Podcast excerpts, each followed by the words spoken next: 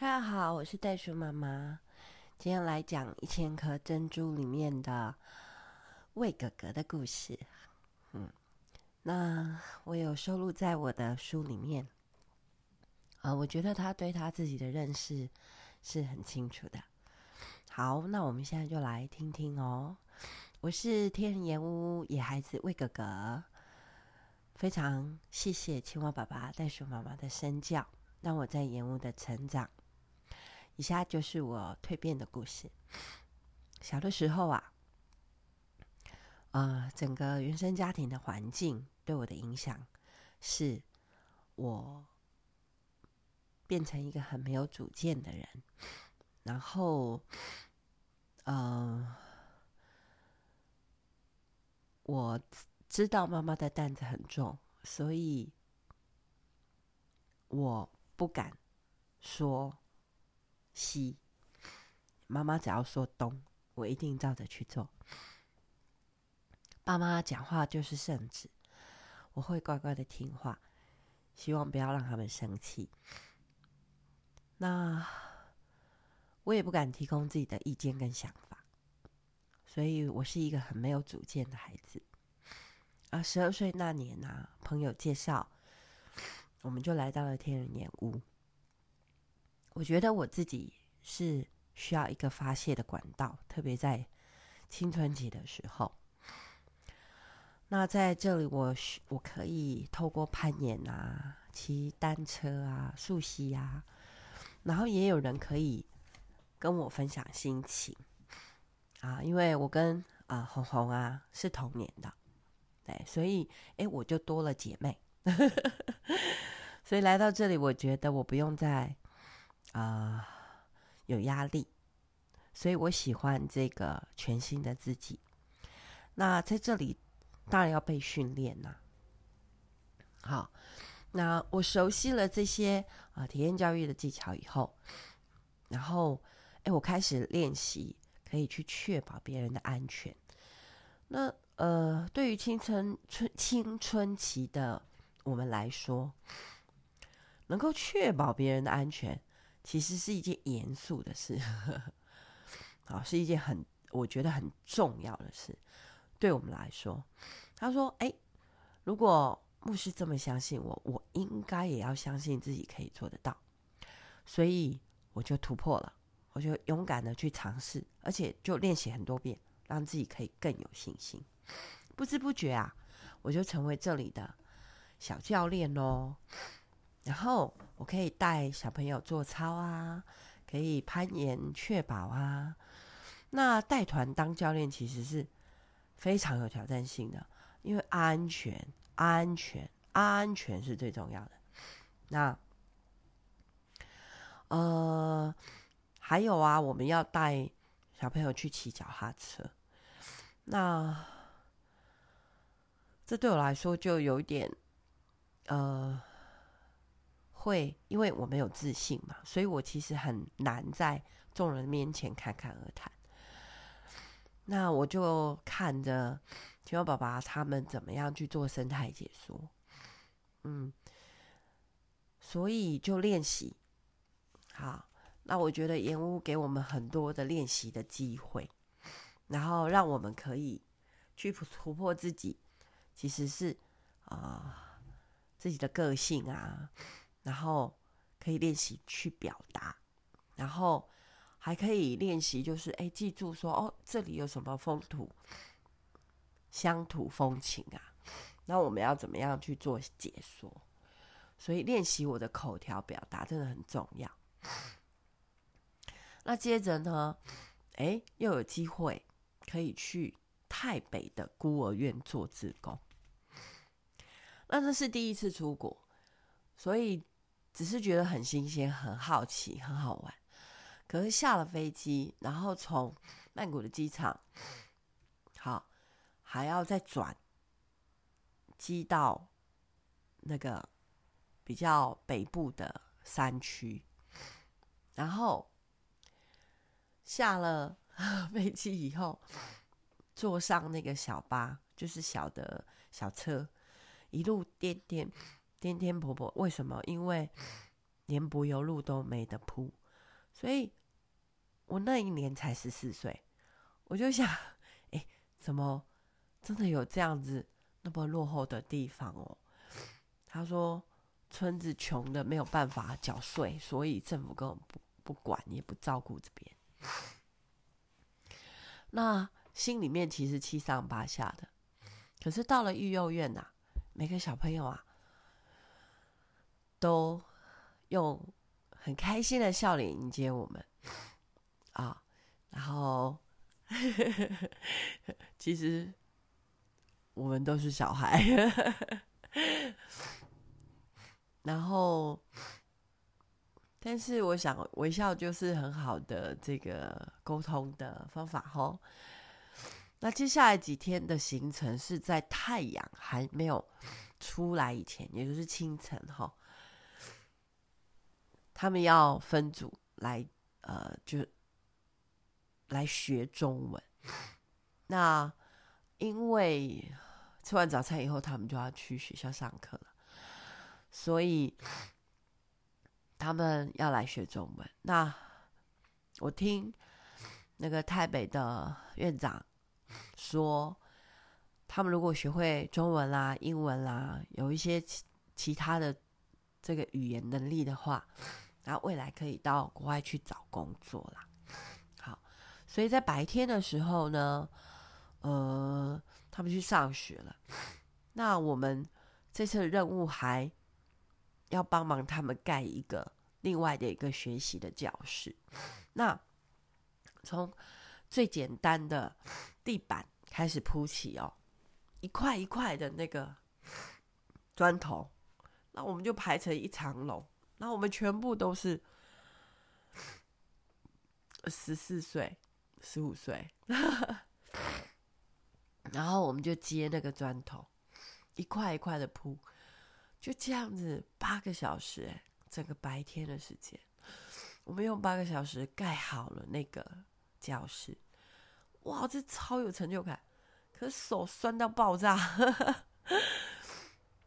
因为全部都人工啊，好，是没有墙壁的那种教室，就有点像一个凉亭这样子。那铺完地板以后，然后水泥啊去固定，然后固定那个。柱子，然后柱子柱子其实就是用木木头嘛，哈，树哈，然后去固定，有四五根呃六根柱子，之后在上面再铺茅草啊，他们用棕榈叶或香蕉叶编出来的，事前他们编好了，那我们就要练习去啊传给。那个建筑的师傅，那个屋顶我们不能做了。好，可是真的很有成就感啦。好，那到晚上的时候，他们就下课了嘛。然后我们就在教室里面换教他们的英文。可是，哎，你看台湾人教泰国的小朋友，不是？其实那个孤儿院很多哈，都是阿卡族啊。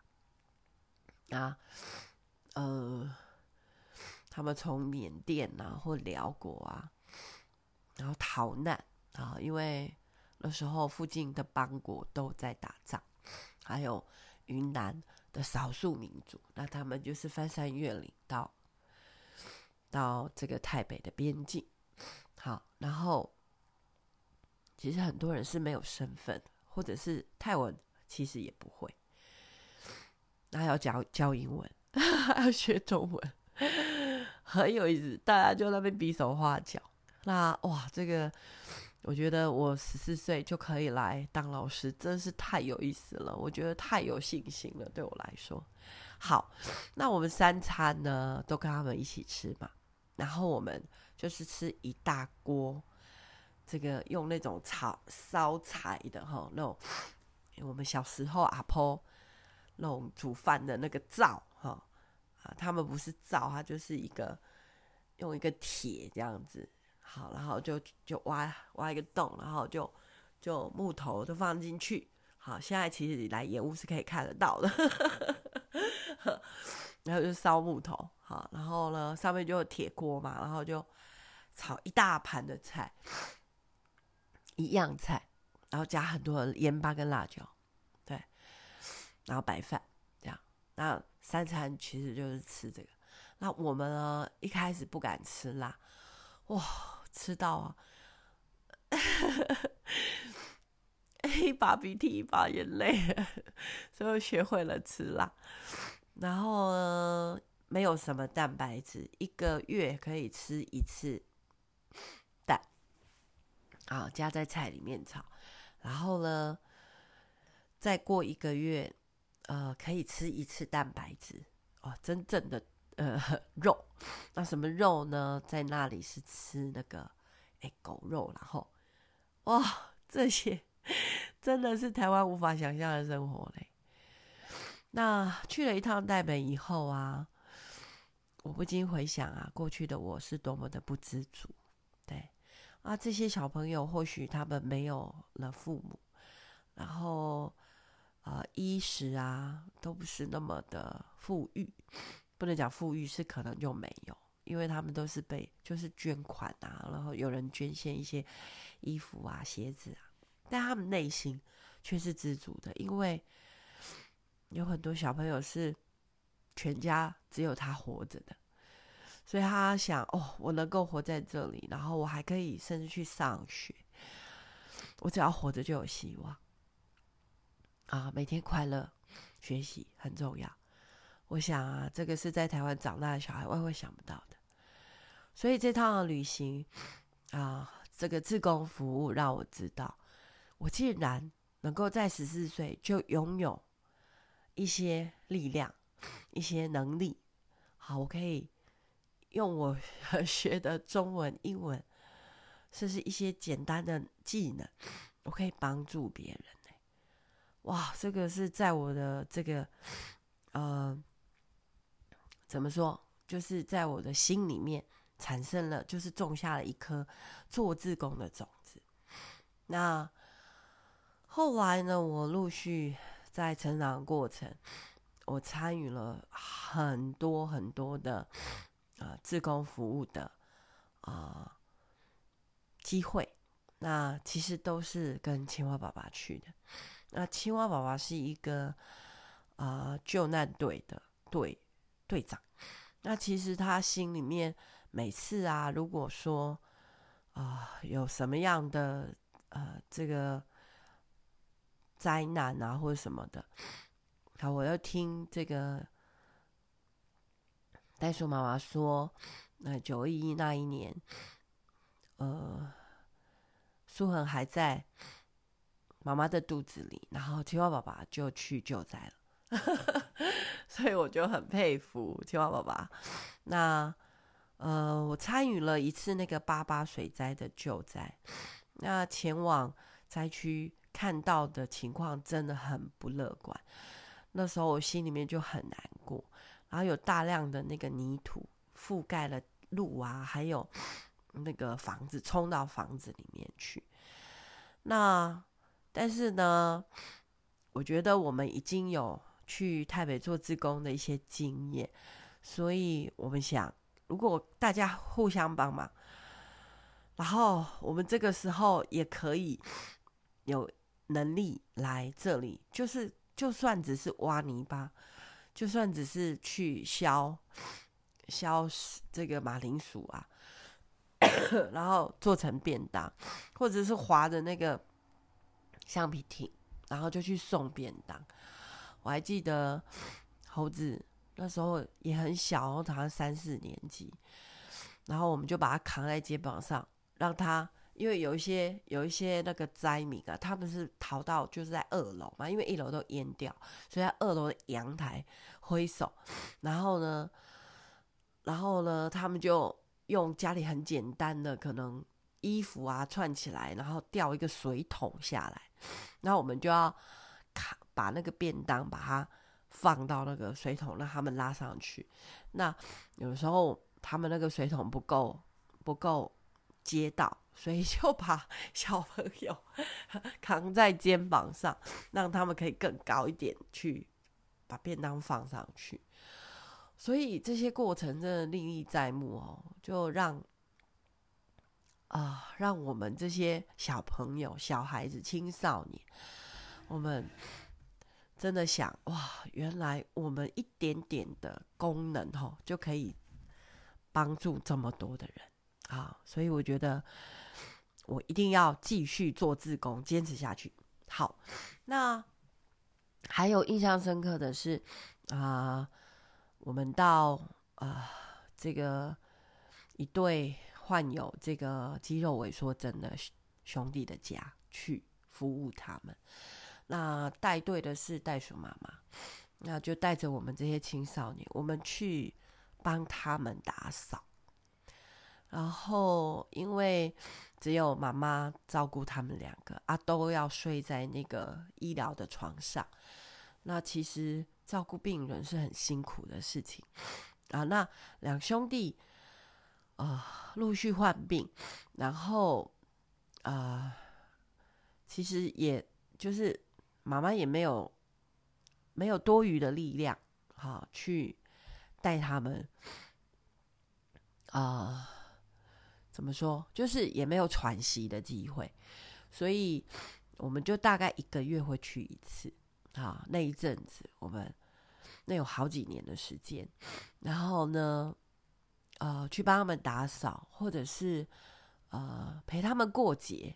然后记得有一次是复活节，那我们就想说，哎，趁这个复活节，耶稣复活的这个好消息，那我们就来煮一些彩蛋，然后呢，把他们放在轮椅上，然后就推出去他们住的那个社区，然后让他们。挨家挨户的，我们陪他们，一方面晒晒太阳，一方面呢，哦，就去分享这个复活节的意思。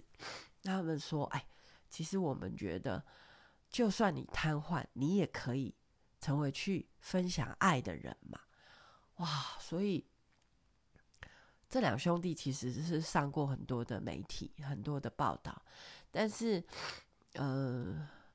就是生活里面，还是啊，袋鼠妈妈告诉我们说，我们要去做比较持续性的，好，而且是生活的服务。那因为去捐钱呐、啊，好比较容易，或是给物资也很容易，拍个照就走了。可是事实上比较难过的是。只有妈妈陪两个孩子，都是肌肉萎缩，所以我们要去做可能别人做不到的小事啊，所以我们真的就去，甚至帮他们洗澡啊，然后对，还有就是刚才我说的，就是推他们去晒太阳。那慢慢的，后来两兄弟就越来越萎缩嘛，然后到哥哥。想要去读高中，然后袋鼠妈妈跟我们就想尽办法说，那是不是可以陪他们一起去学校报到？好，好，那所以我从去服务这一个家庭，呃，我了解到说，其实。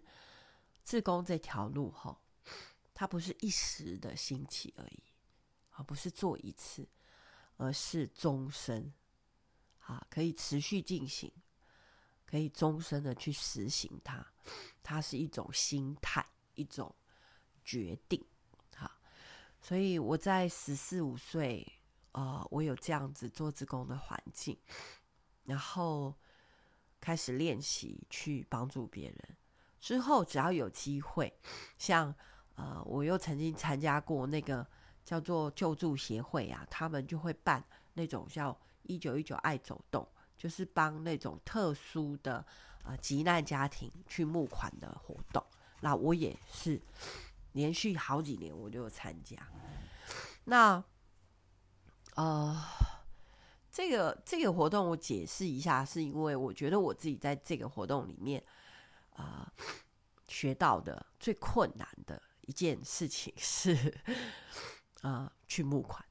对，那有时候我们在火车站前面啊，或者是 有一些什么公园、市场前面，你会看到有人好像是在募捐吼，那我们就不会太去怀疑啦，或者是，可是大人可能比较会怀疑，就是说，哎呦，这个不知道是不是骗人的这样哈。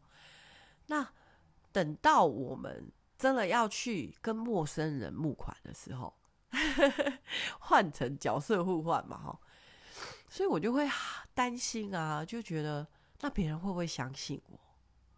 好，那我要怎么说，或是怎么对怎么做？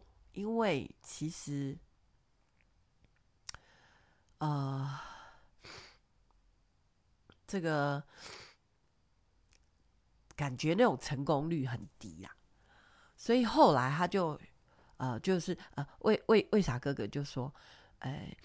我想要换个方式，那我就在想说，我能不能先去，譬如说我去市场募款，那我能不能先去观察啊，这个人他有没有需要被帮助啊？例如看到一个阿姨，她提很重的袋子，那我就上去帮她，好，然后帮她提到车上。那阿姨就很好奇说：“哎，你为什么要帮我做这个事情啊？”那我就说。阿姨，其实其实我是我们要参加一个活动，然后那个活动是要帮助急难家庭，然后呢，我们就我就把所有的资料跟募款的字号都拿出来给他看，然后这个阿姨就相信我了，哎，然后就募，然后就募到了可能几百块。哦，然后我觉得我透过了这样子的方式，我克服了我自己的困难。啊，然后我也克服了啊，我自己的这个害羞啊，还有那种就是不好意思啊，讲说怎么去跟陌生人要钱嘛。好了，所以这个这件事对我来说是我学习到的很重要的功课。好，那到了高中了，好，所以呃，我已经在这里十二岁，然后一直到高中。那我觉得我自己的个性有很大的就是成长。跟突破，然后在高中的时候呢，我开始非常敢勇敢的表达意见跟主动，因为我记得袋鼠妈妈之前都会跟我们说，你们要成为领袖，就是要在各样的角色上积极争取机会。所以如果要选班长，就举手。我就记得这个。一个哦，原来成为领袖是要积极的哈，所以他就很积极的啊，这个去表现，然后就成为了班联会的主席，然后甚至也去啊，这个在校内办举办各样的活动。那我自己很喜欢这个角色。因为从那个很不敢表达自己的意见、很害羞、很没有信心的啊、小魏哥哥，到现在，好啊、我可以成为一个领袖，去啊、帮，甚至帮助啊、呃、这个学生跟学校沟通啊，然后呢，学校怎么样对学生的一些啊。回呃要求啊，或者是反正我就是成为他们中间的桥梁。那我就想，哇，那我真的有达到 这个做领袖的，好，抓住每个机会。十八岁那年呢，啊、呃，青蛙爸爸鼓励我们去参加一些啊、甄选，所以我就得到了这个保德信青少年志工基金会的。全国精英奖，那哦，我觉得非常大的荣幸。然后在很正式的场合里面，然后接受颁奖表扬的时候，哇，我其实心里很激动。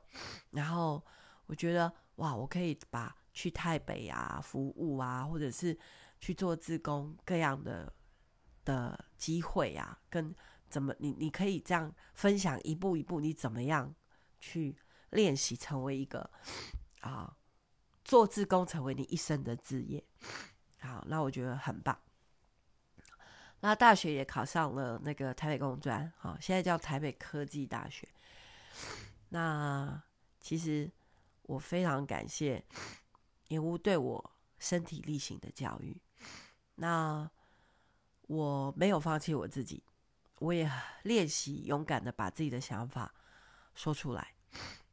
那我常常对我自己说，我要对我自己负责，我要把我学会的啊，继续可以影响在我身边的每一个人。那四年前我到中国的上海，有机会啊，我去，我们去，我去从商。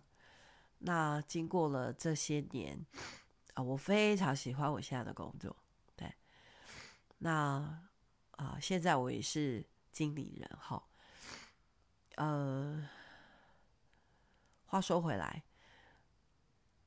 才刚解封回来，啊，久违了演屋的家人。对，然后。那天跟红红去吃饭，然后还没有找机会跟青蛙爸爸、袋鼠妈妈见面。那今天我就在啊、呃、这里跟大家分享啊、呃、这个演屋野孩子为啥哥哥的故事。我是袋鼠妈妈，这些孩子经过我们的生命。我说为什么叫一千颗珍珠？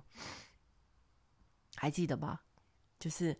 棒打开可呼吸，流进了一粒沙啊，好痛哦！所以我们要吐出很多的珍珠子，层层包裹，然后三年以后成为一颗美丽的珍珠。那为啥哥哥就是一颗美丽的珍珠？我很爱他。那我我们我们夫妻觉得，哦，如果这个孩子，对，呃，就是我们我们我们希望他是。能够是一颗很闪亮的珍珠，而他也做到了。好哦，那之后还会再继续的跟大家分享一千颗珍珠的故事哦。啊，抱歉啦，我就鼻塞的很严重，希望大家还是听得懂哦。拜拜。